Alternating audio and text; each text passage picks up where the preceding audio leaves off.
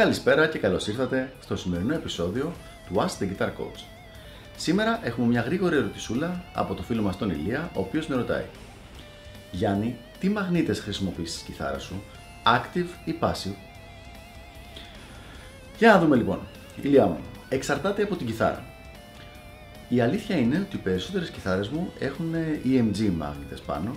Το αγαπημένο μου set συνήθως είναι 81-85. Ειδικά οι κιθάρες που έχουν ανθρακονήματα, όπως αυτή εδώ πέρα η Steinberger, αλλά και πολλές άλλες που έχουν αυτή τη δομή, μου αρέσει πάρα πάρα πολύ ο ήχος, ο ουδέτερος, αυτό το, το ουδέτερο response που έχουν οι μαγνήτες EMG με τα ανθρακονήματα. Αν θες να ακούσεις ε, κάποιο τέτοιο ήχο, ο ήχος του Vito Brata στα, στους δίσκους των White Lion είναι ένας πολύ χαρακτηριστικός ήχος Steinberger με EMG μαγνήτες.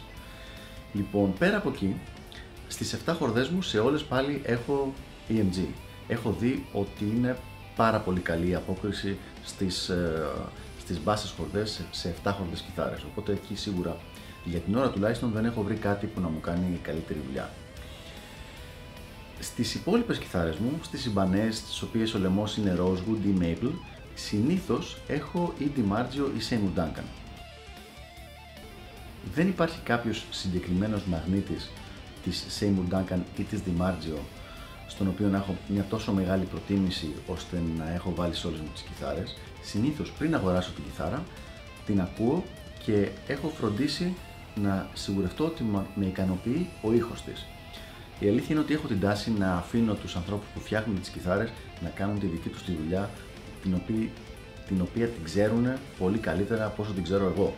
Οπότε αυτοί που έχουν διαλέξει τους μαγνήτες ξέρουν γιατί τους έχουν διαλέξει με τα συγκεκριμένα ξύλα και με τα συγκεκριμένα ηλεκτρικά και τρέμολο και όλο το, το hardware της κιθάρας πάνω.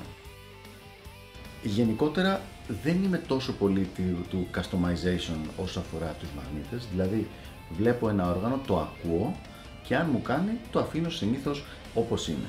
Μοναδική εξαίρεση είναι σε περίπτωση που μπορεί να υπάρχει κάποιος θόρυβος και να χρειάζεται ένα shielding, ε, ένα, μια προστασία μέσα, δηλαδή εκεί που είναι οι μαγνήτες. Αλλά γενικά τα αφήνω στην ησυχία τους.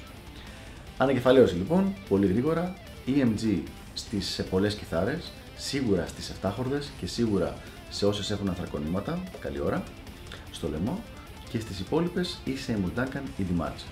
Αυτά από μένα και τα λέμε την επόμενη φορά. Γεια χαρά!